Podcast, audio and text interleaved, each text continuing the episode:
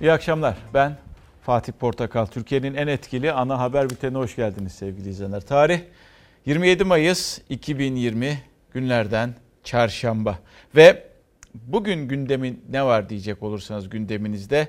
Gündemde bugün e, siyasi partilerin kendileri arasındaki gerginlikleri var, çekişmeleri var. Özellikle de yeni kurulan iki partinin e, eski bir partiyle yani daha doğrusu şu anki bir partiyle aralarındaki tartışma var. Önümüzdeki günler siyaset ara, e, siyaset arenasında veya siyaset sahnesinde değişiklikler olur mu olmaz mı bilemem ama sert söylemlere yine yine sert söylemlere e, sahne olacağını hep birlikte görüyoruz. Tabela ne diyeceksiniz? Tabela arşiv unutmaz. Arşiv unutmaz bu akşamki tabela. Çünkü çok haber, çok haberimiz, daha doğrusu çok demeyeyim yine, mütevazi davranayım. Bazı haberlerimiz arşivle de ilgili. Mesela birazdan e, bugün 27 Mayıs 60. yıl dönümü e, sevgili izleyenler. 27 e, Mayıs darbesinin ve sonrasında 3 isim maalesef e, idam edilmişlerdi. Böyle de bir kara leke vardı Türkiye'nin tarihinde. Ve işte Yassıada'da o meşhur Yassıada'nın da açılışı yapıldı. Bir döneme sahne olan, yargılamalara sahne olan o Yassıada döneminin e, o kötü imajının giderilmesi ve yerine Yassıada'nın bir şekilde e, açılması söz konusuydu. Ve bugün açılışı gerçekleşti. Hala şu anda gerçekleşiyor zaten. Demokrasi ve Özgürlükler Adası olarak e, anıl, ada anılacak bundan sonra. Attı, ama isimde kalmaması gerekiyor. Demokrasi de isimde, kal, söylentide kalmaması gerekiyor. E, özgürlüklerin de söylemlerde kalmaması gerekiyor. İçinin dolu dolu, dolu dolu olması gerekiyor. Bir yere demokrasi diyebilirsiniz, özgürlükler yeri de diyebilirsiniz. Ama onun tam karşılığının verilmesi gerekiyor aslına bakacak olursanız. Birazdan ona da bakacağız. İşte arşivler unutmaz dedik. Arşivden bir fotoğraf karesi de gelecek zaten karşınıza. Bunların hepsini birazdan paylaşacağız sizlerle. Bir son dakika haberi olarak e, bir haber vereyim. Arkadaşlarım da şimdi bana söylüyorlar. Ben de size e, iletiyorum şu an için. Bir e, şehit var. Ee, Sur e, Suriye'yi uzunca bir süredir konuşmuyoruz. İdlib'i uzunca bir süredir konuşmuyoruz biliyorsunuz. İdlib'de Türk Silahlı Kuvvetleri'nin mevcudiyeti sürüyor ve oradaki e, işte e, illegal yapılara karşı mücadelesi de sürüyor Rusya ile birlikte. Tabii Suriye ordusuyla da birlikte diyelim artık. Ve işte İdlib'de bir saldırı gerçekleşti. El yapımı patlayıcı EYP dediğimiz patlayıcı infilak ediyor ve bir teğmen e, Canberk Temen, Canberk Tatar şehit oluyor. E, ve e, Genelkurmay tarafından paylaşıldı bu bilgi e, ki öğle saatlerinde aslında bu bilgi gelmişti ve daha sonra da Genelkurmay tarafından da bu bilgi veya Milli Savunma Bakanlığı tarafından da bu bilgi paylaşılmış oldu. E, Allah rahmet eylesin. İdlib'den geldi. Bu son e, dakika artık son dakika demeyelim de resmileşen bu bilgiyi e, Milli Savunma Bakanlığı paylaştı sevgili izleyenler. Ve geldik önce e, yasak bitti diyeceğiz. Ama kısıtlama bitti diyelim. Sokağa çıkma kısıtlaması. Cumartesi günü daha doğrusu cuma gece yarısından sonra başladı. 23.59'da birlikte cumartesi, pazar, pazartesi, salı ve bayramı birinci, ikinci, üçüncü gününü Arefe'de olmak üzere evlerde geçirmek zorunda kaldık veya bulunduğumuz yerlerde geçirmek zorunda kaldık. Neden? Çünkü korona e, virüsüyle bir taraftan mücadele ediliyor, diğer taraftan da yayılmasının önüne geçilmesi için böyle bir hükümet tarafından böyle bir karar alınmıştı hatırlayacaksınız ve bitti. Bittikten sonra da kısıtlama bittikten sonra da bugün ilk gündü. Peki ne mi oldu? Buyurun.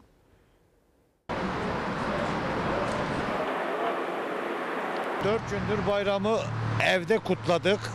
İşte gece 12 açıldı, vakit geldi. Bir de dışarıda hava alalım. 81 ilde 4 gün süren sokağa çıkma yasağı biter bitmez caddeler, meydanlar doldu. Kalabalıklar sabahı beklemeden dışarıdaydı. Trafik yoğunlaştı. Sokakta çay demleyenler bile vardı. Yasak kalktı. Ee, Burada biraz vakit geçirip ondan sonra evimize gideceğiz. Çay keyfi yapacağız arkadaşlarla. Sağlık Bakanlığı'nın açıkladığı son tabloda test sayısı 20 binin altında. Vaka sayısı ise bir önceki günle hemen hemen aynı, binden az. Hayatını kaybedenlerin sayısı ise 28. Yakalanan düşüş devam etsin diye bayram boyunca Türkiye'nin tüm illerinde uygulandı sokağa çıkma yasağı. Bittiğinde ise özellikle büyük şehirler yine salgın yokmuş gibiydi. Sokağa çıkma yasağı sona erdiği andan itibaren dolmaya başlıyor meydanlar ve caddeler. Şu anda hava soğuk, rüzgarlı ve yağmurlu. Buna rağmen meydanlarda durum bu. İstanbul Bakırköy Meydanı da oldukça kalabalık. Hanım içeri girdi alışveriş yapıyor çocuklara. Biz de kapının önünde bekliyoruz. Özellikle hava serin olduğu için alışveriş merkezleri kalabalıktı. İşe gidiş ve eve dönüş saatlerinde toplu ulaşımda da yoğunluk yaşandı. %50 kuralını ihlal eden şoförlere ceza kesildi. İki tane yolcu var fazla. 14 yaş altına da izin vardı. Güneşli haftalara göre sosyal mesafe daha rahat korundu. Çok sıkıldılar. Ee, önümüzdeki çarşambaya kadar da izin olmadığı için mecburen yağmurlu hava dinlemedik çıktık dışarıya. Çocukların sokağa çıkma günlerinde manzara bundan çok farklı oluyordu çünkü havalar güzeldi. Dışarıdaki o kalabalık görüntü yok ama yine de bazı aileler haftaya kadar çocukların dışarı çıkamayacaklarını bildiği için çocuklarını oynamaya çıkarttılar. İstanbul Caddebostan sahiline sosyal mesafe çemberleri çizilmişti. Aileler birbirinden uzak vakit geçirdi. Yapacak bir şey kalmadı. İki tane bin parçalık puzzle bitirdik. İzleyecek film kalmadı, yapacak ak- aktivite kalmadı. Hava sıcaklığının daha yüksek olduğu şehirlerde ise sokaklar daha kalabalıktı. Kimi zaman sosyal mesafe kuralları ve hijyen hiçe sayıldı. Antalya'da oyun oynayan bu çocuklar gibi. toplumda iki uç nokta oluştu. Bunlardan bir tanesi işte masayı sildim mi, kapı kolunu sildim mi, orayı ovaladım mı vesaire gibi obsesif kompulsif davranışlar. Bir tanesi de bu korona, bu pandemi de yalan bir şey, boş verin bunlara inanmıyorum diyen şu iş nokta. Bu iki uç nokta çok tehlikeli. Bilim Kurulu üyesi Profesör Doktor Seçil Özkan'a göre ise bundan sonraki süreçte önemli olan bu iki uçtan kaçınmak, tedbiri elden bırakmamak, normalleşme adımlarına ayak uydurmak. Bu iki uç noktada kalırsak tekrar ikinci bir dalga yaşayabiliriz. Biraz ortaya gelelim. Ne çok bu kadar aşırı e, saat başı işte yarım saatte bir kapı kollarını vesaireyi temizleyelim. E, ne de çok umursamaz olalım. Birazdan siyasete bakacağız. Siyasette gerilimlere bakacağız. Karşılıklı açıklamalara bakacağız. Ekrana getireceğiz. Yassıada da e, Cumhurbaşkanı Recep Tayyip Erdoğan'la MHP lideri Devlet Bahçeli orada. Şu anda Sayın Bahçeli konuşuyor. Tabii Sayın Bahçeli'nin orada olması da çok enteresan. Çünkü e, yani 27 Mayıs 1960'ın tarihine baktığınızda, geçmişine baktığınızda enteresanlıklar var tabii ki. Rahmetli Türkeş ile ilgili onu kastediyorum. Tabii orada Bahçeli'nin orada olması. Acaba herkes çağrıldı mı, çağrılmadı mı? Çağrılanlar kimlerdi? Çağrılmayanlar arasında kimler vardı? Kim olabilir? Kim çağrılabilir? Aklınıza gelebilecek isimlerden biri. Birazdan e, bütün bu soruların cevaplarını da vermeye çalışacağız haberin içerisinde az sonra. Ama biz bu koronadan devam edelim. Şimdi Ipsos'un yapmış olduğu bir araştırma var. Araştırma şöyle. Aslında dünya çapında bir araştırma. Türkiye'yi de ilgilendiren bir araştırma. Onun da bir Türkiye ayağı var. Dünyada sonuçlara göre yapılan araş, araştırmanın dünyada %57'lik bir kesim dünyada %57'lik bir kesim salgının kontrol altına alınmasının 6 aydan daha fazla süreceğini düşünüyor. Ee, %57'lik bir kesim salgının kontrol altına alınmasının 6 aydan daha fazla olacağını düşünüyor. Türkiye'de ise bu yöndeki tahminlere toplumun %46'sı e, katılıyor. Tabii şimdi yaz ayları geliyor artık. Yaz aylarında e, herhangi bir sıkıntının olamaya, olmayacağını düşünüyoruz. Çünkü bilim kurulunun yetkililerini işte e, dinliyoruz. Dinledikten sonra da zaten kurallar belli. Maskeyi takacağız, mesafeyi koruyacağız. Kendi e, hijyenimize dikkat edeceğiz. Çok da fazla kalabalıkların arasında dolaşmayacağız. Olay bu. Ama sonbahar geldiğinde ve sonbahardan sonra kış geldiğinde havalar soğuduğunda nasıl bir manzara bizi bekliyor? Nasıl bir e, durum bizi bekliyor dünyada ve Türkiye'de? Onu zaman gelince göreceğiz. İkinci dalga yaşanacak mı, yaşanmayacak mı onu bize zaman gösterecek. Aşı bulunacak mı, bulunmayacak mı bunu bize önümüzdeki 3-4 aylık zaman gösterecek. Aşı yetişecek mi, yetişmeyecek mi? Hangi ülkelere öncelikle gidecek? Bunların hepsini zaman geldiğinde konuşacağız veya zaman geldiğinde yaşayıp göreceğiz. Ama biz önümüze bakalım. Çünkü önümüz yaz ayları artık. Haziran, Temmuz, Ağustos, Eylül'ün 15'ine kadar. Peki tatil yapmayı düşünüyor musunuz diye bir soru sorayım size. Diyeceksiniz ki evet tatili herkes hak eder. Biz de hak ettiğimizi düşünüyoruz ama bir de korona var. Evet, korona ile birlikte tatil yapabilir misiniz? Onun da insanlar bir şekilde yolunu bulacaklar. E, bu süreç içerisinde e, sıkça görüşlerine yer verdiğimiz değerli bir isim Profesör Doktor Mehmet Ceyhan, Enfeksiyon Hastalıkları Derneği Başkanı kendisi. İşte arkadaki cümleyi kurdu. Bu ama bu nasıl gerçekleşir? Onu bilemiyorum. Onu havuza girdiğimizde veya denize girdiğimizde deneyip de göreceğiz. Hoca diyor ki yüzerken de sosyal mesafeye dikkat edelim. Bu yaz tatil yok. Bütün bir kışı çalışarak o şekilde atlattık. Hep yaza sakladık kendimizi ama hastalığın geleceğini bilmiyorduk tabii ki. Biz gideceğiz. Nereye gideceksin? Bodrum'da. Herkesin mutlaka tatile gitmesi gerekmiyor. Evde kalmak tatile gitmekten daha sağlıklı. Tatile mesafeyle yaklaşan da var, plan yapmaya başlayan da. Ancak uzmanlar riskin devam ettiğini, özellikle de kalabalıklardan kaçınılması gerektiğini vurguluyor her fırsatta. Yine de yazın deniz tatilinde kararlı olan insanların dikkat etmesi gerekenler var. Sosyal mesafeye dikkat edecekler. Suya girmedikleri zaman maske takacaklar insanlar ve onun dışında da temizliğe çok dikkat edecekler. Herhangi bir yere ellediklerinde ellerini temizlemeden ağızlarına burunlarına götürmeyecekler. İstanbul'da hava kapalı ve yağışlı ama güneş açar açmaz akıllara ilk gelen soru bu sene yaz tatili nasıl olacak? Tatil için önemli olan bu yıl nerede yapılacağı değil nasıl yapılacağı. Denizde havuza girer misin? Deniz olabilir belki ama havuz olmaz diye tahmin ediyorum. Neden? Su ne kadar kendini temizleyebilir, ne kadar yenileyebilir ondan emin olamadığım için. Ama deniz tuzlu su olduğundan dolayı biraz daha güvenilir. Deniz suyunun virüsü öldürücü bir etkisi yok. Ancak her zaman işte havuzla kıyaslarsanız deniz daha temizdir. Enfeksiyon Hastalıkları Derneği Başkanı Profesör Doktor Mehmet Ceyhan'a göre denizdeki risk havuzdan az. Elbette sosyal mesafeyi korumak şartıyla. Çok böyle dip dibe yüzülmezse onun için yüzerken de yine mesafeyi korumak lazım. Bütün yaz ben çocuklarla zaten çok sıkıldılar kışın. Yazında durmazlar herhalde. Bir deniz istiyorlar. İnsan korkuyor. Şimdi yanımdaki insanın ne olduğunu bilmiyorum. Yani virüslü müdür, taşıyıcı mıdır, nedir bilmiyorsunuz. Korkuyorsunuz doğal olarak. 20 yıllık turizmci Özlem Çakır da sektörün içinde olmasına rağmen bu yıl tatil planlarını askıya alanlardan. Oteller ise endişeye yer vermemek adına tedbirleri hızla almaya devam ediyor. Şezlong mesafeleri ayarlanıyor. En sağlıklı şekilde kaç müşteriye hizmet edilebilir hesapları yapılıyor. Profesör Mehmet Ceyhan'a göre ise risk konaklamayla sınırlı değil. Bazı tatil beldelerinde nüfus kış aylarının 10 katına çıkıyor. Oradaki işte salgının durumu, herhangi bir bulaş olduğu takdirde özellikle sağlık hizmeti veren merkezlerin durumu, işte yoğun bakım olanakları Bunlar çok önemli çünkü birçoğunda bu şey e, sağlık altyapısı yetersiz. O yüzden de iyice düşünmelerinde yarar var. Bodrum'da ev, orası da kalabalık. Burada daha güvenli oluruz diye düşünüyoruz. Yığılmamak lazım diye düşünüyorum.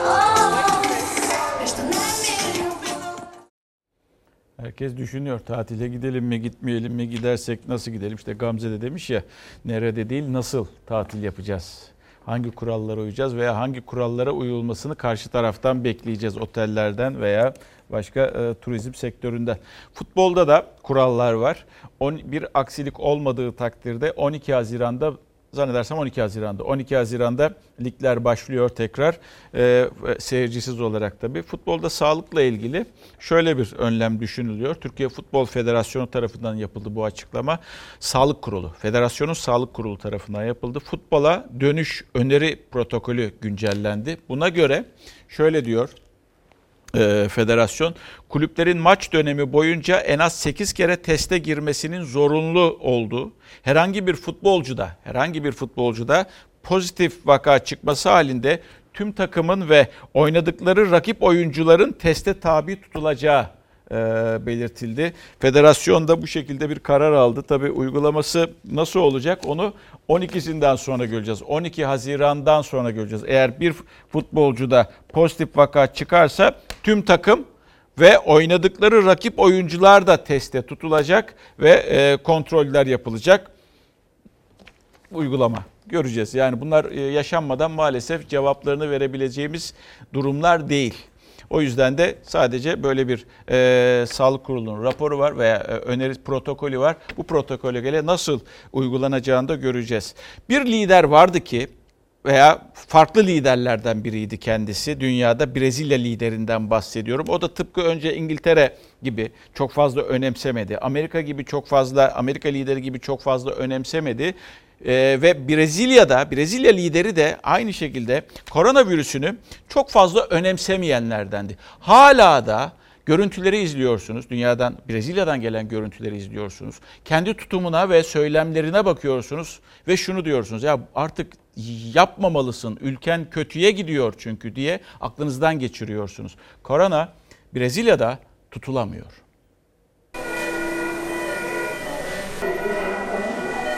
Brezilya'da günlük ölüm sayısı binli rakamlarla ifade edilmeye başlandı. Amerika Birleşik Devletleri'nde can kaybı 100 bini aştı. Okulların yeniden açıldığı Güney Kore'de son 50 günün en yüksek vaka artışı yaşandı.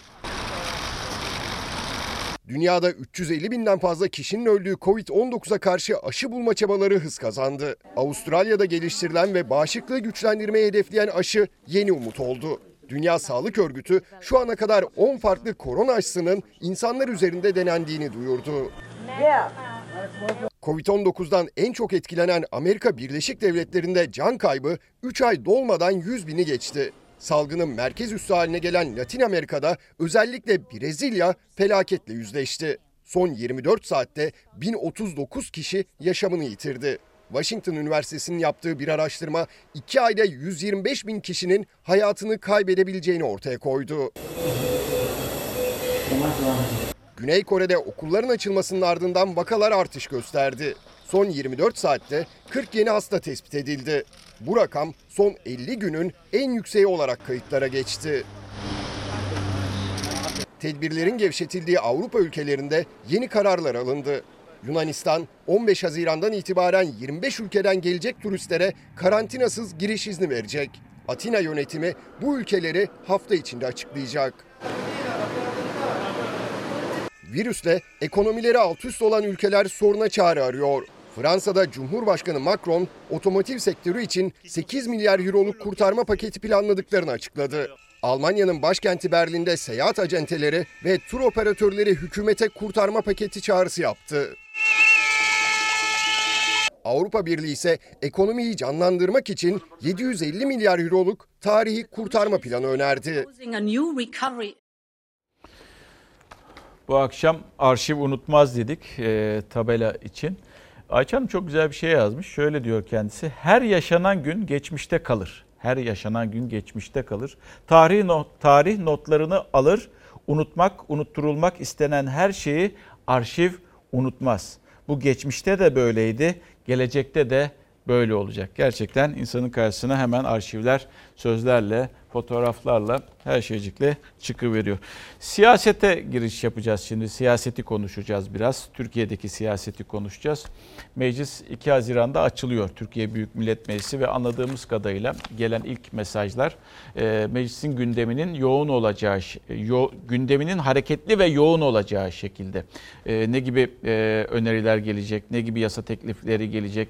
Tabii onu şimdiden bilmek çok mümkün değil. Ama ipuçlarını sanki söylemlerden bulmaya çalışıyorsunuz. Önemli insanların, önemli siyasetçilerin cümleleri içerisinden ipuçlarını yakalamaya çalışıyorsunuz. Mesela e, MHP lideri Devlet Bahçeli'nin e, söylediği söz vardı. Bu hafta sonu da çok konuşuldu. Burada kelime olarak dikkat etmeniz gereken reformlar kelimesine dikkat ediniz bu cümlede.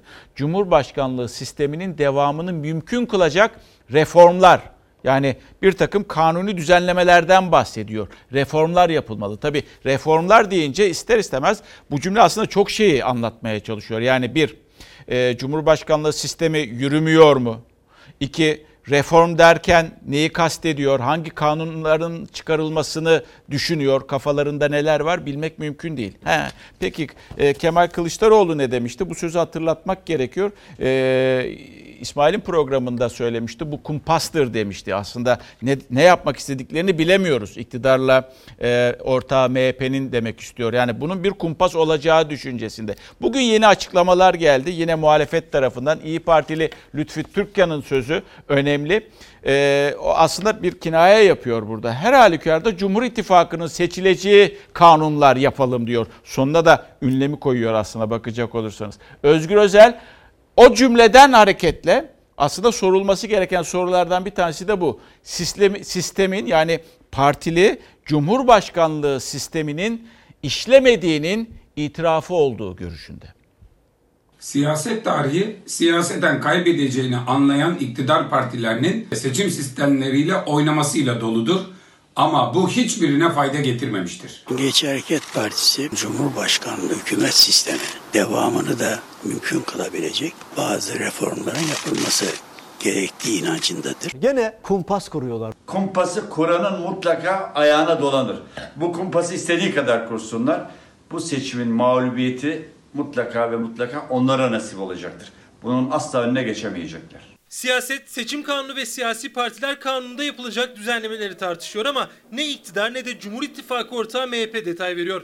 Bahçeli, Cumhur İttifakı'nın devamını sağlayacak reformla neyi kastetti bilinmiyor. Bunu ben şöyle okuyorum. Bundan sonra her halükarda Cumhur İttifakı'nın seçilebileceği kanunlar yapalım. Hatta gerekiyorsa hiç seçim yapmayalım. Bu reformlar acilen çıkartılmalıdır. Milliyetçi Hareket Partisi hükümetin önereceği tekliflere tam destek verecektir. Demek ki Bahçeli, Cumhurbaşkanlığı hükümet sisteminin mevcut yasalarla, mevcut seçim sistemiyle devam etmeyeceğini anlamış, bunu itiraf ediyor. O nedenle böyle bir değişikliğe ihtiyaçları var. Cumhurbaşkanlığı hükümet sistemini ve bu sistemin ülkemize katkılarını hazmedemeyenlerin insanımızı zehirlemesine izin vermeyeceğiz. Türkiye'de bir erken seçim bekliyor. Herkes bekliyor. Ben de bekliyorum. Adalet ve Kalkınma Partisi, diğer küçük ortağı Milliyetçi Hareket Partisi gelecek seçimden çok korkuyorum. Erken seçim tartışmasının gölgesinde seçim kanunu ve siyasi partiler kanununda nasıl bir değişiklik yapılacak soruları sorulurken seçim barajının düşürülüp düşürülmeyeceği de merak konusu. Kulislere göre iktidar %5 üzerinde çalışıyor. 12 Eylül'ün kalıntısı seçim barajından hala vazgeçemeyen bir iktidar. Barajı sıfırlayın. Neden korkuyorsunuz? Baraj neden %5 olsun? Çünkü MHP'nin oyları %10'un altında, %5'in üstünde. Muhalefet seçim barajının sıfırlanmasını istiyor. %1 oy alan partinin dahi mecliste temsil edilmesini. Kulislere göre iktidar daraltılmış bölge sistemi üzerinde de çalışıyor. Bu sisteme göre 600 milletvekili için Türkiye bölgelere ayrılacak. 120 bölgeye bölünse her bölgeye 5 milletvekili düşer. Seçmen kendi bölgesindeki vekile oy verecek. Sistem oy oranı yüksek olan partilerin daha fazla vekil çıkarmasına endeksi. İş artık dar bölgeyi konuşmaya geldiyse iktidar partisi birkaç milletvekili için bunları tartışmaya açmaya başlıyorsa artık durum belli. Yolcudur Abbas, bağlasan durmaz. Muhalefetin eleştirileri bir yanda gözlerse iktidarın MHP'nin de desteğiyle hangi adımları atacağında. Yeni haftayla birlikte meclis açılacak. Seçim sistemi ve siyasi partiler kanununda yapılacak değişiklikler uzun süre tartışılacak. Dikkat ediyor musunuz bilmiyorum. Son bir haftadır e, gerek Sayın Babacan gerek Sayın Davutoğlu sosyal medyanın epey gündeminde ve e, sosyal medyaya baktığınızda mesajlara baktığınızda ikisi de açıklamalarıyla gündeme geliyorlar. Ve tabii güzel bir şey söylüyor aslında hem Davutoğlu hem Ali Babacan. Mesela Ali Babacan diyor ki Cüneyt, e, Cüneyt Özdemir'e verdiği o röportajda diyeceğiz ki diyor gazetecilere özgürsünüz istediğinizi yazın. Ali Bey işte bakın önemli olan sizin o partinin yani iktidar partisinin içerisindeyken de bu cümleleri sarf edebilmeniz çok çok önemliydi. Ha şimdi evet muhalefettesiniz. O partinin içerisinden çıktınız, ayrıldınız ve muhalefette konuşmak daha kolaydır. E, doğru bir cümle. Nefrete karışmadıktan sonra, teröre karışmadıktan, onu övmedikten sonra evet e, gazeteci, yazar, çizer vesaire ama keşke iktidar partisinin içerisinde bu adaletsizlikleri gördüğünüzde bunları dillendirebilseydiniz. Önemli olan o.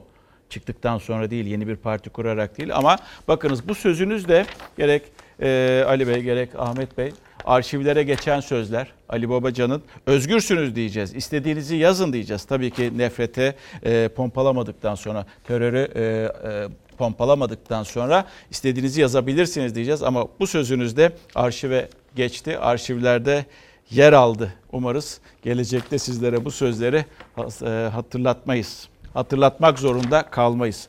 Ahmet Davutoğlu da sert çıkışları oluyor. Ya gündem belirliyorlar. Yani bu iki isim yani biri Deva Partisi, diğeri Gelecek Partisi'ndeki bu isi iki isim gündem belirliyor. İktidar tarafı ise şu anda sadece susuyor. Ki Ahmet Davutoğlu'nun ki çok önemliydi. 2015 yılı e, yaş kararlarında Mehmet Dişli'nin e, gönderilmesi yönünde, emekliye sevk edilmesi yönünde, emekliye sevk edilmesi yönünde kararlar alındığını veya e, o şekilde raporların hazırlandığını söylüyordu Ahmet Davutoğlu. Şimdi olaya bir başka kişi daha katıldı. Akın Öztürk. Akın Öztürk ve Mehmet Dişli bunlar kritik isimler. FETÖ davalarında da kritik isimlerdi ve FETÖ hükümlüleri olarak da çatı davasında yargılandılar. Genel yanlış olmasın Genelkurmay çatı davasında yargılandılar ve hüküm giydiler. Bakın asker kökenli iki isimlerdi. İki önemli isimden bahsediyoruz size. Ve şimdi 2015 yılı Yüksek Askeri Şura gelecek. İki, ha diyeceksiniz ki ya 5 sene olmuş. Bunu mu konuşacağız? Ama arşivde yer alan o yaş kararları aslında çok soru işaretleriyle dolu. Ve o soru işaretlerine yanıt verecek olan kişilerden biri de en başta tabii ki Cumhurbaşkanı, partili Cumhurbaşkanı Recep Tayyip Erdoğan. İkincisi de Hulusi Akar. Emekliye sevk edilmesi konusunda ben de MİT müsteşarımızda çok ısrarlı olduk. Son gece kanaat değişti. Ama bu kanaat benim sevimle değişmedi. Akın Öztürk'ün Hava Kuvvetleri Komutanlığından alınıp emekli olması gerekirken Yüksek Askeri Şura'da tutulduğu, üzerinde üniformasının tutulduğu, Akıncı üstüne bir komutan olarak girip çıkmasının sağlandığı şurada aynı şura. Mehmet Dişli'nin emekliliğini kim engelledi sorusuna yanıt aranırken muhalefet aynı toplantıda alınan bir başka karara dikkat çekti. 15 Temmuz darbe girişiminin askeri kanadının bir numarası olarak yargılanan Akın Öztürk'ün de 2015 Yüksek Askeri Şura toplantısında Hava Kuvvetleri Komutanlığından alınmasına rağmen emekliye sevk edilmemesine. Öztürk darbe girişimine kadar şura üyeliğini sürdürdü. Akın Öztürk konusunda onun görev değişiminde de MİT tarafından, devlet kurumları tarafından gelen bilgilerin etkisi olmuştur. FETÖ'nün yaptığı o darbenin hazırlığı daha önce bizzat Yüksek Askeri Şura'da alınan kararlarla altyapısı hazırlanmış. Mehmet Dişli'nin MİT raporuna rağmen emekli edilmediğini söyleyen dönemin Başbakanı Ahmet Davutoğlu, Akın Öztürk'ün de MİT'in raporu doğrultusunda görevinin değiştiğini söyledi.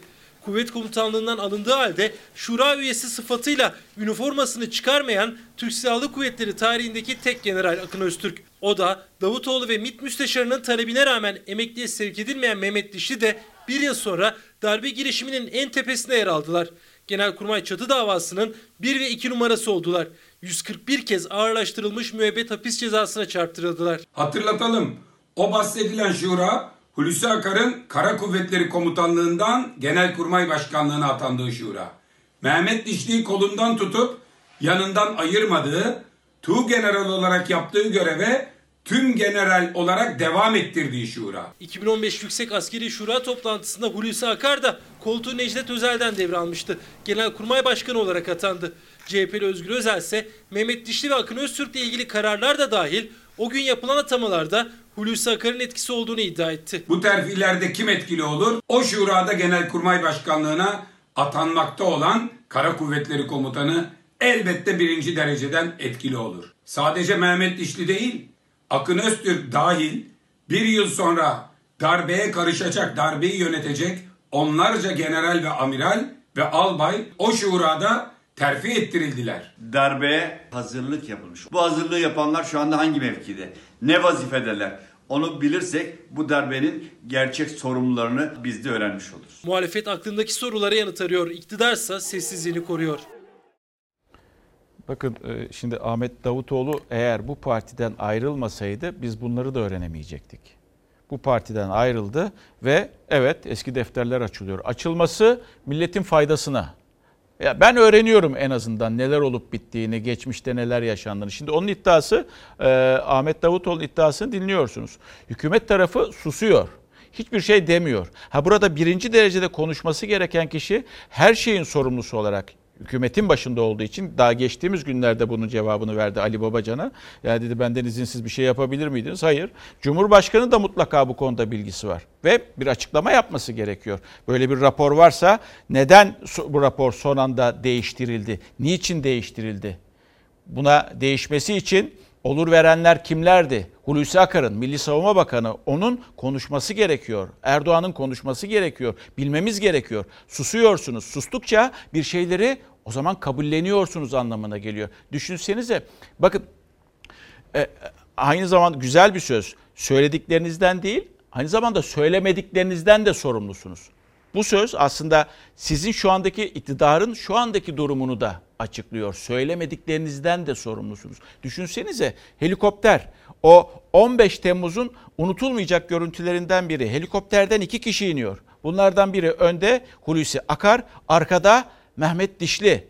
Ve bugün gelinen pozisyona baktığımızda Mehmet Dişli FETÖ'nün önemli bir ismi ve hüküm giymiş bir insan. Akın Öztürk önemli bir insan ve hüküm giymiş. FETÖ'nün e, önünü açtığı kadrolarında yer almış iki insandan bahsediyoruz. O helikopterden inen diğer kişi çalışma arkadaşını tanımıyor mu, bilmiyor mu, tanımamış mıdır diye soruyoruz. Ama Hulusi Akar bu konuda hiç konuşmuyor.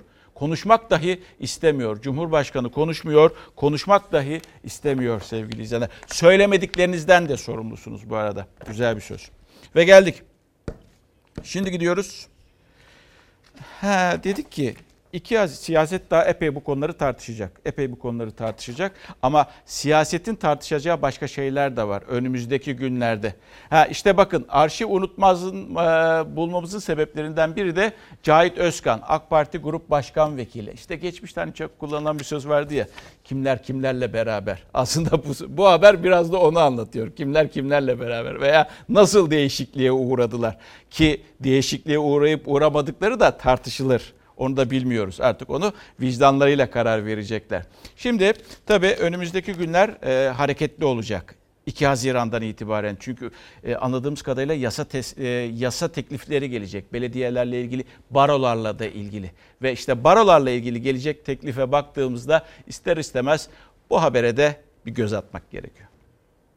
İnşallah biz avukatlık ve örgütü olan barolarla ilgili yapısal bir reform hayata geçireceğiz. FETÖ'cülerin lime lime lime lime doğradıkları albayları, amiralleri, generalleri vatan haini gibi gösteren Cahit Özkan çıkmış şimdi de barolara, meslek örgütlerine saldırının yapılacağı bir başka FETÖ projesini hayata geçirmeye çalışıyor. Bu Cahit Özkan'ın söylediklerine çok dikkat etmek lazım. Hala mecliste, hala Adalet ve Kalkınma Partisi'nin içerisinde FETÖ'nün sesi var demektir. İktidar baroların seçim sistemini mevcut yapısını değiştirmek için çalışma yaparken o düzenlemeyi CNN Türk ekranında savunan AK Parti Grup Başkan Vekili Cahit Özkan muhalefetin hedefinde. CHP ve İyi Parti arşivi açtı. Balyoz kumpası sürecinde Cahit Özkan'ın o davaya sahip çıkan sözlerini hatırlattı. Aynı Cahit Özkan Fenerbahçe ordunun evinin önüne gidip FETÖ'nün istediği askerleri ordu evinden teslim almak için nümayiş yapan adamdır. Derhal ordu evlerinde saklanan sanıkları adalete teslim etmelidir. Bugün baroları bölme projesini ortaya sunanlar ile geçmişte ordu evlerinin önünde balyoz kumpaslarını kuranlar aynı zihniyetin ürünü. İki resim arasında tek fark var. Malkoçoğlu'nun bıyıkları. Ankara Barosu'nun Diyanet İşleri Başkanı'nı eleştiren açıklamasından sonra düğmeye bastı iktidar. Meslek örgütlerinin seçim usullerini değiştirmek için çalışma sürüyor. Yeni dönemde meclis gündemine gelebilir. Bu meslek kuruluşları siyasi polemiklerinde konusu olabiliyorlar. Sürekli başkalarına atfettikleri paralel yapıyı, paralel barolar oluşturarak kendileri yapmak peşindeler. Muhalefet de bazı barolar da yapılmak istenen düzenleme için FETÖ projesi diyor geçmişte FETÖ'nün de baroların seçim usullerini değiştirmek istediğini söylüyor. İktidarsa baroları hedef alıyor. O isimlerden biri de AK Parti'nin hukukçu grup başkan vekili Cahit Özkan. Maalesef barolar kendilerini dış kapının mandalı olarak görüyorlar. Bu FETÖ taktiğini, bu FETÖ'cü aklı savunma işi de Cahit Özkan'a kalmış. Meclisin açılmasıyla beraber ilk gündem olarak parlamentonun önüne getirmek suretiyle hukuk camiamızda ve aziz milletimizde buluşturacağız. Çok ama çok dikkatli olmak lazım. Buna da en çok Adalet ve Kalkınma Partisi'nin dikkat etmesi gerekiyor. Zira bu Cahit Özkan birilerinin sesi. Muhalefet Cahit Özkan'a bir dönem İstanbul Genç Girişimciler Derneği'nin yönetim kurulu üyeliği yapmasını hatırlattı. O dernek 15 Temmuz sonrası FETÖ'ye yakın olduğu için kapatılmıştı. Ergenekon balyoz davalarında mağdurların, içeride haksız yere yargılananların evlatları gözyaşı dökerken cafcaflı arabalarla gelip FETÖ'ye arka çıkan Cahit Özkan'ın bugün bu FETÖ projesini savunduğunu tarih önünde bir kez daha not ediyoruz. İşte arşivleri maalesef bırakmıyor. Yani geçmişi insanları bırakmıyor. Yani benim burada tek tereddütüm şu. Cahit Özkan gibi siyasetçiler acaba gerçekten değişmişler midir? Yani e, bir zamanlar cemaatla zaten cemaatin içerisinde yer almış geçmişteki e, işte açıklamaları ortada vesaire. Şu anda e, işte o FETÖ denilen terör örgütü onu işte FETÖ diyor, terör örgütüdür diyor, şöyledir diyor, böyledir diyor. Acaba ne derece samimi o sözlerinde Cahit Özkan ve onun gibi düşüncede olanlar, sonradan kabuk değiştirenler, gömlek değiştirenler güvenilebilir mi bu düşüncelerine? Veya o bu sözlerine geçmişte bugün geçmişte söyledikleri arşivlerde yer alıyor. Bugün söyledikleri burada. Acaba inanalım mı kendisine? Gerçekten değişmiş midir? O yani o gömleği çıkartıp başka bir gömlek giymiş midir? Yoksa e, insanların karşısına sadece kulaklarına hoş gelecek cümleler mi kuruyordur Cahit Özkan ve onun gibi düşüncede olan insanlar? Bunu bilmiyoruz. Bunu da zaman gösterecek hepsine ya. iki gün sonra da bir başka şekilde dönerler mi? Yok. Ee, ama arşivler unutmuyor. Arşiv o gün ne söyledikleri ne söyledilerse bugün bunlar geliyor. Yarın bu sözler de konuşulacak. İşte benim en çok e, kuşkulu yaklaştığım bu. Acaba gerçekten değiştiler mi? Gerçekten Aa, çok kötüymüş diyorlar mı kendi içlerinde veya ağızlarından o dökülürken içlerinde neler söyleniyor, vicdanlarında neler söyleniyor onu bilmek mümkün değil. Çünkü niyet okuyamayız. Ve bir başka e, değişiklik üzerinde konuşuluyor. Onu da e, Habertürk yazarı Muharrem Sarıkaya e, gündeme getirdi. Belediyeler için özellikle Millet İttifakı belediyeleri için bir hamle mi var? Cumhur İttifakı kaybettiği belediyelerin acısını hala hazmedememiş. Neymiş? Meclis başkanı belediye başkanı olmayacakmış. Utanmasalar CHP'li belediyelere de halkın iradesine rağmen kayyum atayacaklar. Belediye başkanlarının belediye meclisinde başkanlık yapamayacağına ilişkin bir düzenlemenin yolda olduğu iddiası muhalefeti ayaklandırdı. CHP darbe çıkışı yaptı. Ey Recep Tayyip Erdoğan, İstanbul'da belediye başkanlığı yaptığında belediye meclisine başkanlık yapacaksın. 25 yıldır senin atadıkların belediye meclisine başkanlık yapacak. Şimdi İstanbul'un seçtiğine belediye meclisinde başkanlık yaptırmayacaksın. Aha da darbecilik. Borç alarak mı burayı idare edeceksiniz. Siz hükümettiniz. Hükümetken de sürekli kredi kredi kredi hala sizin kredini ayda 52 milyon lira ödüyoruz ya. 31 Mart yerel seçimi sonrası İstanbul, Ankara, Adana, Antalya'nın da olduğu 11 büyük şehri Millet İttifakı kazandı ama birçoğunda belediye meclisinde Cumhur İttifakı güçlü. Yani başkan Millet İttifakı'ndan mecliste çoğunluk AK Parti ve MHP'de. Meclisin çoğunluğu bizde. Öyle de olsa bunlar neye dönmüş? Evet. Bunlar topal ördek. Cumhurbaşkanı Erdoğan belediye başkanları AK Parti'den olmasa da belediye meclisindeki çoğunluğa dikkat çekiyor her fırsatta. AK Parti'nin yerel yönetimlerle ilgili bir düzenleme üzerinde çalıştığı da biliniyor. Habertürk yazarı Muharrem Sarıkaya yazdı. Seçilen belediye başkanı belediye meclisinde başkanlık edemeyecek. Türkiye Büyük Millet Meclisi'nde olduğu gibi belediye meclisi kendi içinde bir başkan seçecek. Siz üç büyük ille beraber birçok büyük şehri kaybettiniz. Bunu bir kere kafanıza yerleştirin. Bunu hazmedin. Milletle kavga etmenin, itiraz etmenin bedelini geçen sene ödemediniz mi?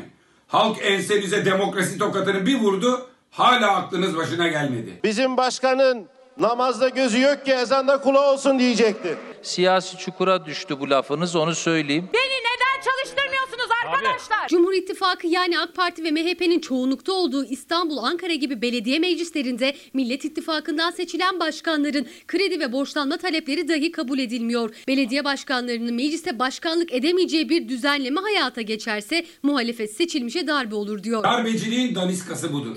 Bu sivil darbe. Ankara'yı da, Adana'yı da Antalya'yı da milletin istedikleri yönetecek, milletin oluşturduğu belediye meclisine kanunda yazdığı gibi yıllardır hepinizin yaptığı gibi başkanlık edecek. Yerel yönetimlerle ilgili yapılacak düzenlemede gözler iktidara çevrilmişken Cumhurbaşkanlığı Strateji ve Bütçe Başkanlığı belediyelerle ilgili bir adım attı. Belediyelerin yardım ödeneği kullanım kriterleri sıkılaştırıldı. Yatırım için ek ödenek isteyen belediyeler neden kendi kaynaklarıyla yatırımı gerçekleştirmediğini, gelir gider bilgilerini Cumhurbaşkanlığına verecek. O belediyelere ek ödenek verilip verilmeyeceğine de Cumhurbaşkanı karar verecek.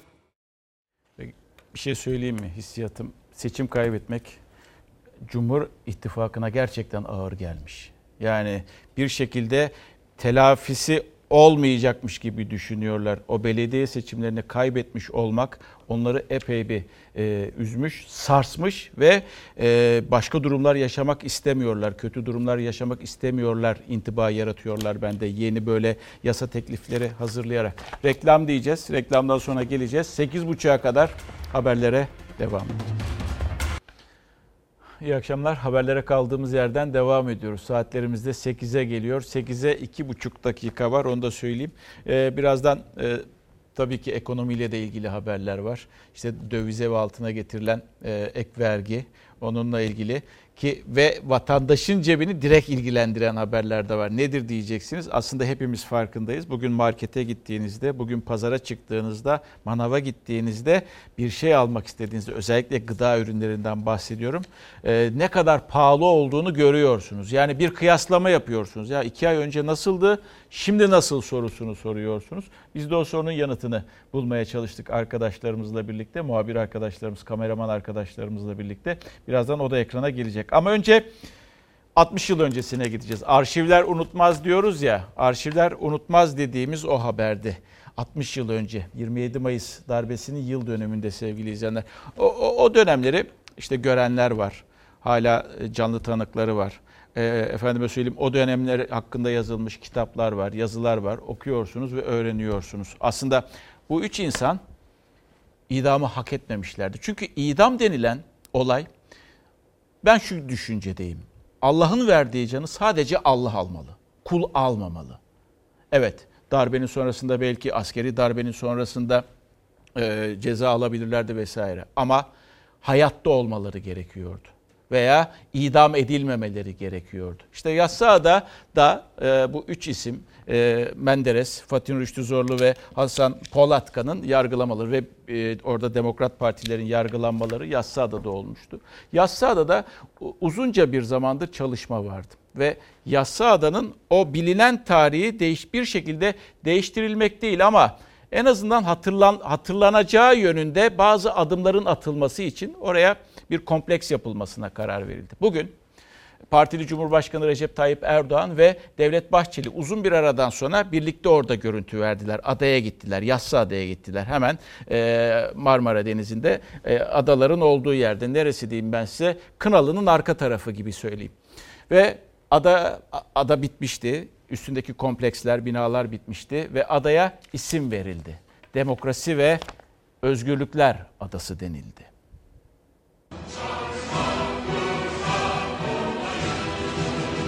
27 Mayıs darbesinin üzerinden 60 yıl geçti. Yassıada darbenin yıl dönümünde Demokrasi ve Özgürlükler Adası'na dönüştü. Açılışını Cumhurbaşkanı Erdoğan, MHP lideri Devlet Bahçeli ile birlikte yaptı. Sürgüne gönderildiği Hindistan'dan idam kararlarının hukuki ve meşru olmadığını, insanlık duygularıyla uyuşmadığını belirterek trajediyi engellemek için çırpınan merhum Alparslan Türkeş'i de rahmetle yad ediyoruz. Bereketli tepelerimizde koyun otlatan bir çobanımızla, üniversitede ders veren bir hocamızın, fabrikasının bacasını tüttüren bir iş adamımızın oyu da iradesi de birdir, aynıdır. 14 Mayıs 1950 Adnan Menderes'in başında olduğu Demokrat Parti kazandı seçimleri. Cumhuriyet tarihinde iktidarın ilk kez el değiştirdiği seçimler Türk siyaset tarihinin dönüm noktalarından biriydi. Junta yönetimi 10 yıl sonra baskı rejimi iddiasıyla 27 Mayıs 1960'da iktidara el koydu. Bütün Türkiye'de Türk Silahlı Kuvvetleri el ele vererek memleketin idaresini ele almıştır. Adnan Menderes, bakanlar ve bazı milletvekilleri tutuklandı. Emekli Orgeneral Cemal Gürsel'in başında olduğu Milli Birlik Komitesi devraldı yönetimi.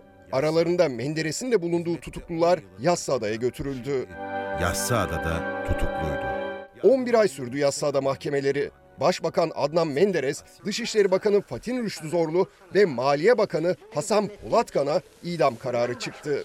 Eşine rastlanması pek nadir, siyasi davalar oldukları da aşikar bulunmaktadır. Bakanlar 16 Eylül'de, Menderes 17 Eylül'de İmralı Adası'nda idam edildi. 53 yıl sonra iadeyi itibar yapılsa da Yassıada mahkemeleri demokrasi tarihine kara bir leke olarak geçti. Demokrasi ve özgürlükler konusunda ev sahipliği yapmaya hazırlanıyor. 2015 yılında Yassıada'nın Demokrasi ve Özgürlükler Adası olarak yeniden düzenlenmesine karar verildi. Darbenin 60. yıl dönümünde Cumhurbaşkanı Erdoğan ve MHP lideri Bahçeli birlikte hareket ettiler adaya. Aylar sonra ilk kez aynı karede buluştular. Erdoğan ve Bahçeli Demokrasi ve Özgürlükler Adası'nda önce 27 Mayıs Müzesi'ni gezdi. Dev ekrana yansıtılan dünden bugüne Yassıada belgeselini izledi. Demokrasi ve Özgürlükler Müzesi'ne geçen ikili Menderes'in doğduğu evin benzerinin yer aldığı Aydın evini ziyaret etti, fotoğraf çektirdi. Ardından da camide incelemelerde bulundu. 5 yılda bitirilen adaya müzeler, demokrasi parkı, kongre oteli, sergi alanları, cami, kafeterya ve restoranlar yapıldı. Yargılamaların yapıldığı mahkeme salonu 27 Mayıs Müzesi'ne dönüştürüldü. Bir de demokrasi feneri yapıldı adanın ucuna. İstanbul kıyılarından görülsün, demokrasinin geleceğe tuttuğu ışığı simgelesin diye. İşte bazı şeyleri lafta bırakmamak gerekiyor. Biz çok severiz. Demokrasi, özgürlükler vesaire. Yani ne kadarını gerçekleştiririz onu bilemeyiz. Özgürlük feneri, oraya demokrasi feneri yapılmış şimdi. İşte bir şeylerin lafta kalmaması gerekiyor. Uygulamaya baktığınızda, pratiğe baktığınızda evet benim ülkemde demokrasi yani ortalamanın üstünde gidiyor demeniz gerekir veya özgürlüklerde benim ülkemde özgürlükler ortalamanın üstünde diyebilmek gerekir. Ama ne derece deniyor bilinmez. Şimdi bakınız herkes orada mıydı? Herkes değildi. Şimdi bu fotoğraf tarihi bir fotoğraf. Bir kere ben şunu söyleyeyim. Yani e, Allah'ın verdiği o ilk nefesi alacak olan da yaradandır. Son nefesi insan almaması gerekiyor. İdama bu yüzden karşıyım. Şimdi o tarihi fotoğraf karesinde rahmetli Menderes savunmasını yaparken ve karşısında bir bir arşivden bir fotoğraf var. Tanıyor musunuz kendisini? Aslında hepimiz tanıyoruz kendisini. Gençlik fotoğrafı kim olabilir? Verin Hüsamettin Cindoruk, Cindoruk sevgili izleyenler. Orada Demokrat Partililerin avukatlığını yapmış bir insan. Ki son tanıktan bahsediyoruz. Orada Demokrat Partililerin e, avukatlığını yapmış bir insan. Ve bu kişi oraya davet edilmedi. Bugün Yassıada'nın o açılışına Hüsamettin Cindoruk davet edilmedi. Ha, muhalif görüşlerinden dolayı büyük bir ihtimalle davet edilmedi. Unutulması mümkün değil. Unutamazsınız kendisini. Verin bir kez daha arşiv fotoğrafı. Ve bugün dikkat ederseniz az önce Sayın e, Cumhurbaşkanı e, rahmetli Alpaslan Türkeş'in ismini anıyordu ki çok enteresandır. Hindistan'da evet doğrudur. İşte e, bu idamların olmaması için sürgündeyken e, o mesajı göndermiştir. İdam edilmemeleri yönünde ama aynı Alpaslan Türkeş 1960 27 Mayıs'ında radyodan o bildiriyi okuyan, e, ihtilal bildirisini okuyan askerdi sevgili izleyenler. Bakın albaydı kendisi rütbe olarak da o zaman. Ama Demokrat Partilerin savunmasını yapmış olan siyasetçi, günümüzün siyasetçisi artık akil adam pozisyonda ee, Hüsamettin Cindoruk yaşayan bir kişi, canlı tanığı ki e, defalarca da adaya gitmiş bir insandan bahsediyoruz savunmaları yapmak için, savunmalarını yapmak için oradaki e, sanıkların. O kişi çağrılmıyor. İşte ondan sonra da siz diyorsunuz ki davet edilmiyor. Demokrasi ve özgürlükler e, adası diyorsunuz oraya. Lafta diyebilirsiniz tabii ki. Ama şu soruyu da sormak gerekiyor. Böyle bir kişi Hüsamettin Cindor'u neden oraya davet etmediniz veya neden çağırmadınız sorusunu da sormak gerekiyor. Acaba gider miydi kendisi? Çağrılsaydı gider miydi? Onu da bilmiyorum tabii. Bunu da bir hatırlatmasını yapalım dedik. Geldik ekonomi. Ekonomide neler olup bitiyor diyecek olursanız önce bir dövize bakmak gerekiyor. Dövize ve altına bakmak gerekiyor. Bir şekilde adım atması gerekiyordu iktidarın veya ekonomiye yön verenlerin. Neticede dövize baktığımızda döviz e, hızlı bir şekilde yükselişe devam ediyordu ama son zamanlarda geriye geldi. Altın yükselişine devam ediyor ve belki de frenlemek amacıyla, frenlemek amacıyla dövize ve altına vergi geldi.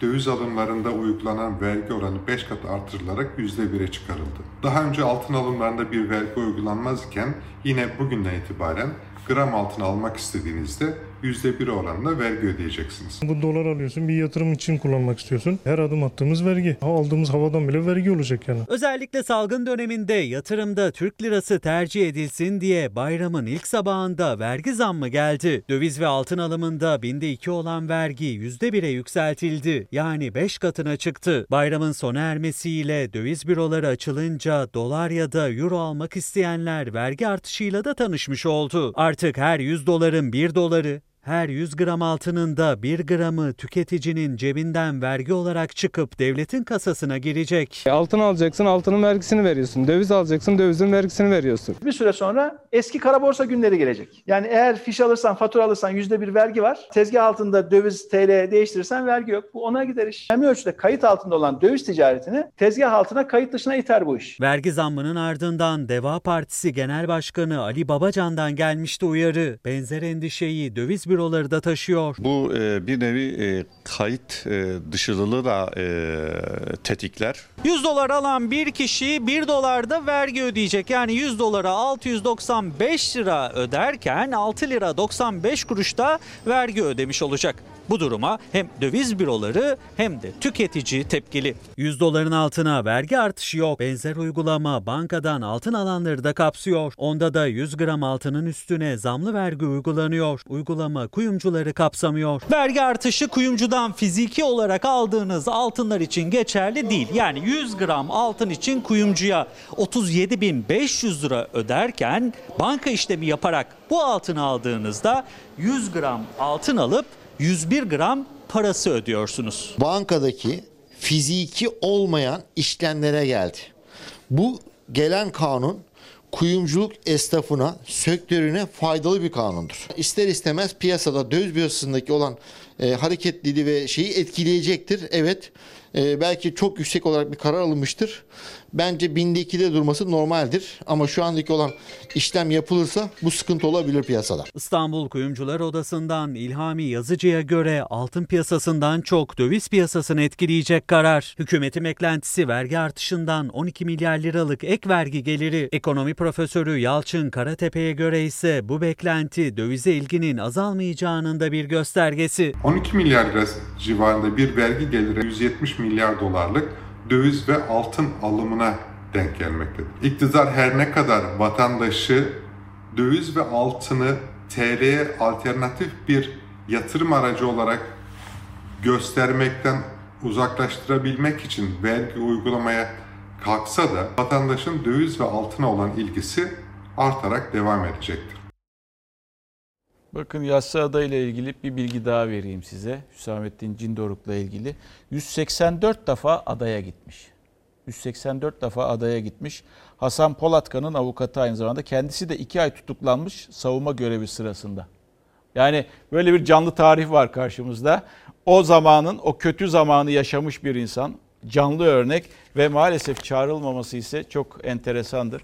Bakınız tabii ki burada idamı tartışıyoruz dediğim gibi Yaradan'ın verdiği ilk nefesi yine Yaradan alır düşüncesindeyim. İnsan eliyle olmaması gerektiğini her zaman düşünce, düşünenlerdenim. Ama işte e, o tek adamla karşı kuvvetli bir şekilde gelen 50 yılında Demokrat Parti'nin 50 ile 60 arasında neler yaptığını Alev Coşkun bugün Cumhuriyet Gazetesi'nde özetlemiş. O da bir dönemin canlı tarihi diyebiliriz. Mesela bazı e, e, şeyler var, e, bilgiler paylaşmış.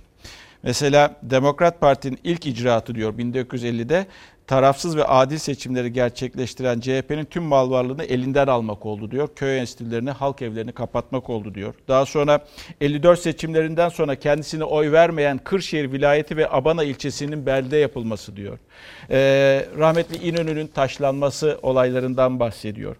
Daha sonra basın özgürlüğüne darbe indirildiği anlardan bahsediyor o 50 ile 60 arasında. Bunları çoğaltabilirsiniz ama bir insanın canını al- almak için gerekçe olmaması gerekiyor. İşte adı şimdi demokrasi ve özgürlük adası oldu. Umarım sadece o süslü isimle kalmaz, hakkı da verilir.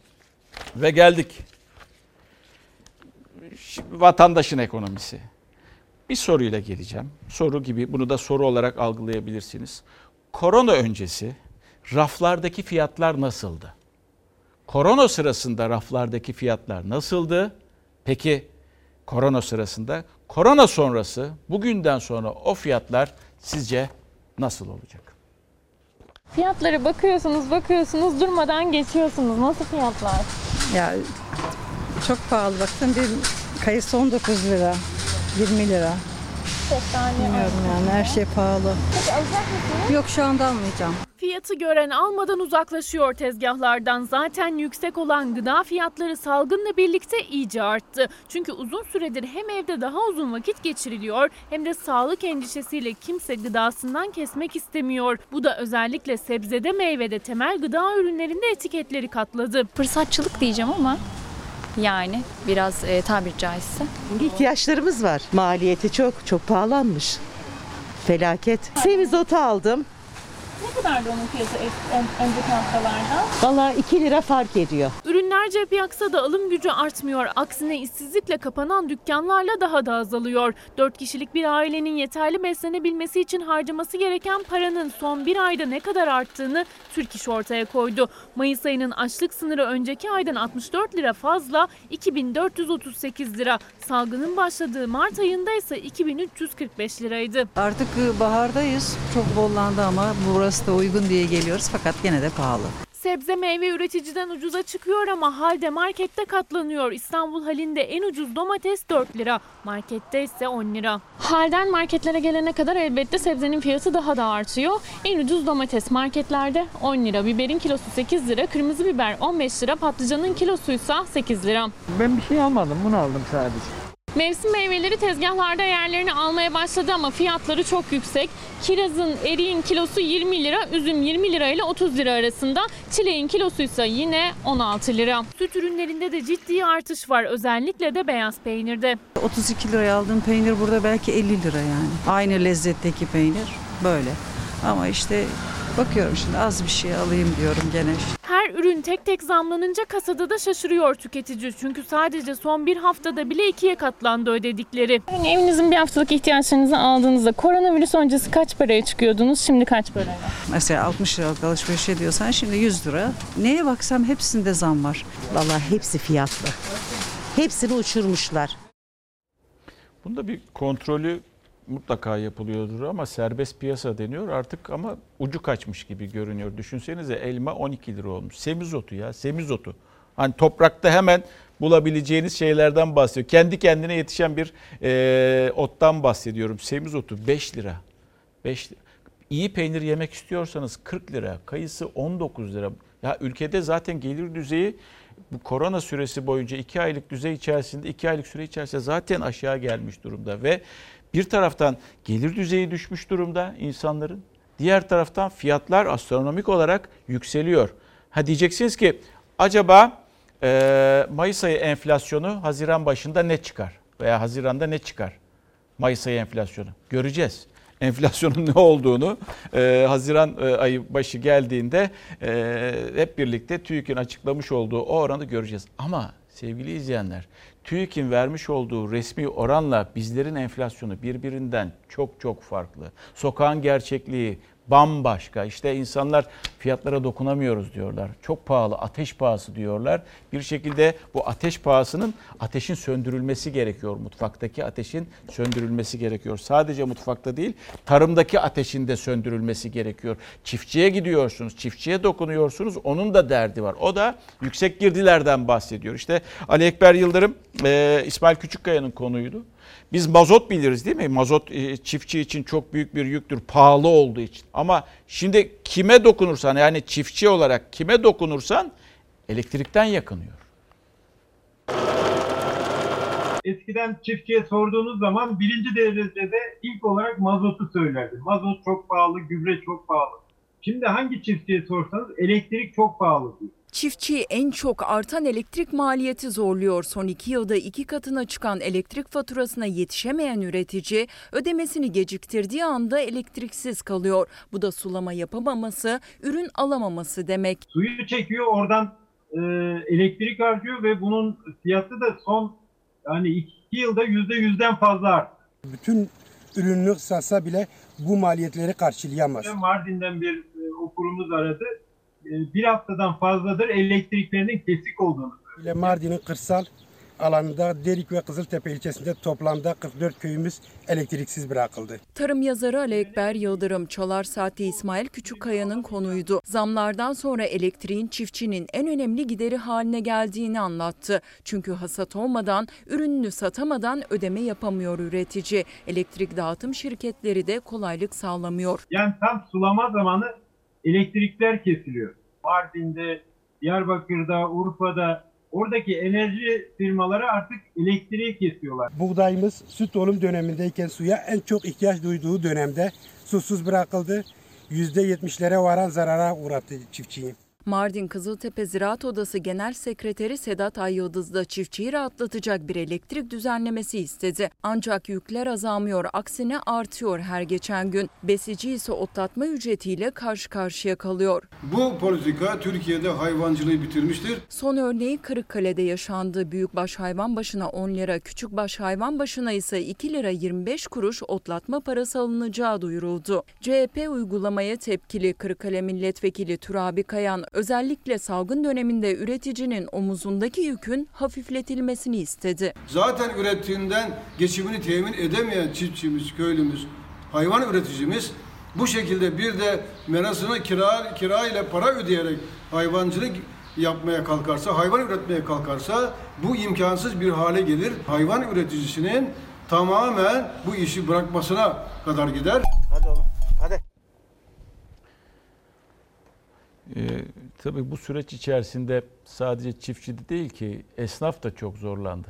Yani neticede e, 50 gün boyunca dükkanlarını açamadı, yeni yeni toparlanmaya çalışıyor. Hala da e, büyük bir kısım esnaf e, yine dükkanlarını açamıyorlar. Haziran ayını bekliyorlar. Haziran ayının başını bekliyorlar. Büyük bir ümitle umarız açılır diye hazırlıklarını yapıyorlar. Mesela geçen hafta gelmişti bu mesaj. Vakit bulamadım, okuyamadım. Şimdi okuyayım. Ee, Sayın Bakan diyor ya devlet gelirini kaybeden esnafa yardım edecek diye. Ben yardımı geçtim. Devlet yapılandırılmış vergi borçlarımızı bile ertelemedi. İş yerimiz kapalı, gelirimiz yok. Evimize ekmek götürmekte zorlandığımız bu günlerde biz bu taksitleri nasıl ödeyelim? Hakan Bey göndermiş. Soyadını okumuyorum. Soyadı bende kalsın. Hakan Bey de bu mesajı göndermiş.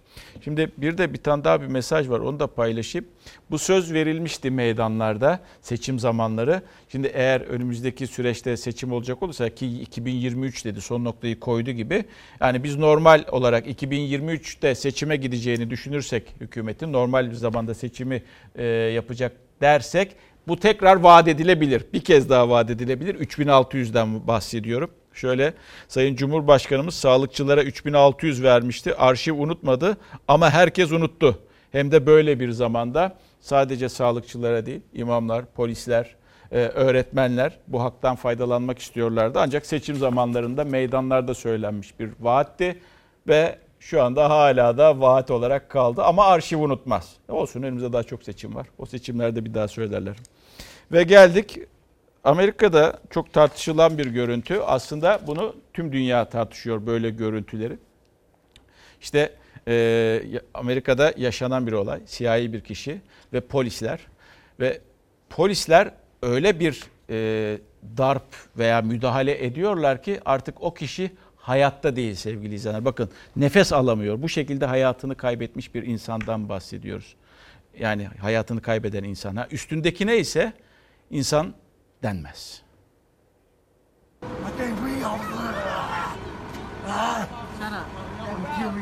Polis siyahi şüpheliyi gözaltına alırken aşırı güç kullandı.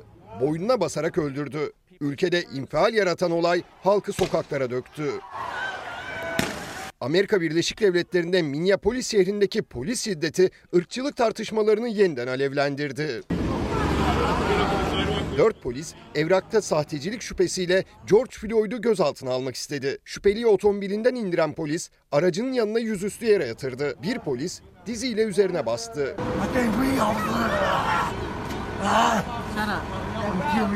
5 dakika sonunda ambulans ve diğer polis ekipleri geldi. Uzun bir süre nefessiz kalan Floyd kaldırıldığı hastanede hayatını kaybetti. Görüntülerin yayınlanmasıyla binlerce kişi sokaklara döküldü. Polis araçlarına saldırdı. Göstericilere göz yaşartıcı gazla müdahale edildi. Oransız güç kullanan 4 polis görevinden alındı. FBI olayla ilgili soruşturma başlattı. Floyd'un ailesi de polislerin en ağır cezayı almasını istedi. Az önceki o e, söylediğimiz rahmetli Türkeş'in e, darbe metnini okuması 27 Mayıs sabahı Cumhurbaşkanı'nın o ismi alması. Diğer taraftan e, Cindoruk örneğini verdik. E, orada e, Demokrat Partileri savunmaya gitmesi ki 100, az önce okudum 184 kezdi adaya gitmiş gelmiş bir insandan. iki ayda orada e, hak mahrumiyeti almış bir insandan yanlış olmasın bir kez daha bakayım e, o şeye açıklamaya. E, bakın 184 defa adaya gitmiş gelmiş Polatkan'ın avukatı iki ay tutuklanmış savunma görevi sırasında. Bunu yaşamış bir kişiden bahsediyoruz. Maalesef çağrılmıyor. Unutulmuş mudur yoksa bilerek mi çağrılmamıştır onu bilmiyoruz. Belki de önümüzdeki saatler içerisinde Cumhurbaşkanlığı İletişim Dairesi'nden de bir açıklama gelecektir. Bugün Akif Peker'in bir yazısı vardı. Onu paylaşmak istiyorum sizlerle. E, çünkü önümüzdeki süreçte çok e, konuşacağız e, siyaseti. Belli, şimdiden belli zaten 2 Haziran'dan itibaren. Bakın şöyle diyor Karar Gazetesi'nde. Kılıçdaroğlu gerekirse Deva ve Gelecek Partilerine grup kurabilmeleri için milletvekili transfer desteği teklif etti. Çok tartışılmıştı bu. Hatta ahlaksızlık olarak da e, nitelendiriliyordu Cumhur İttifakı tarafından. Ama gerekirse yani şartlı bir destek diyor yazar. Bir baskın seçim dayatılırsa, eğer bir baskın seçim dayatılırsa henüz seçime girme yeterliliğini karşılamadan hazırlıksız yakalanırlarsa, yarış dışı bırakılacakları bir plana maruz kalırlarsa, iktidar bunu ahlaksız teklif olarak değerlendirdi. Yani partileri sandığa sokturmamak için seçim takvimiyle oynamak.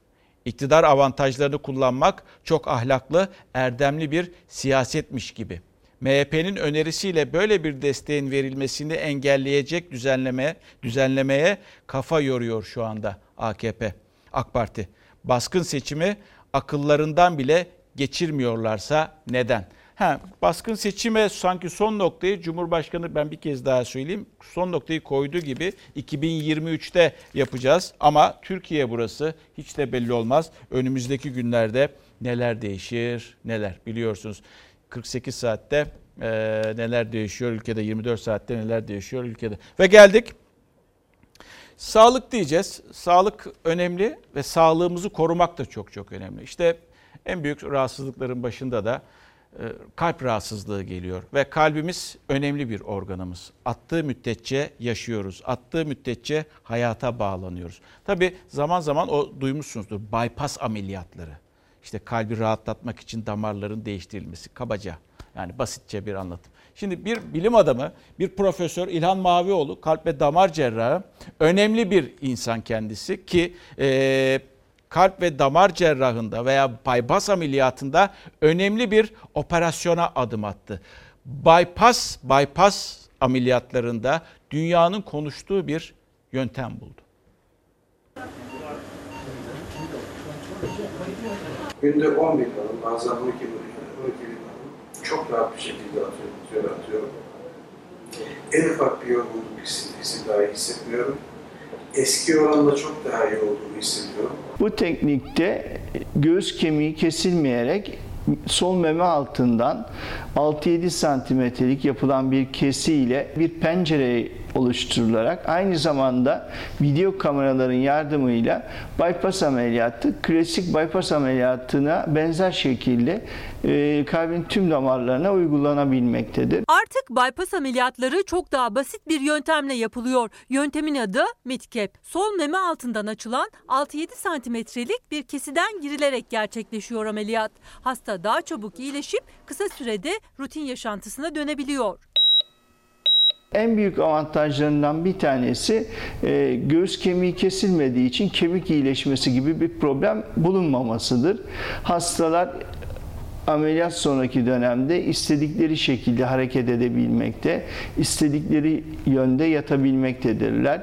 Korse kullanmaları gerekmemektedir. Amerika'da geliştirilen midcap tekniği ilk başta tek damara uygulanıyordu. Türkiye ise çok sayıda damara uygulayan ve başarılı olan ilk ülke oldu. Ben de değişen damar sayısı 5. Az bir damar değil, 5 damar değişti.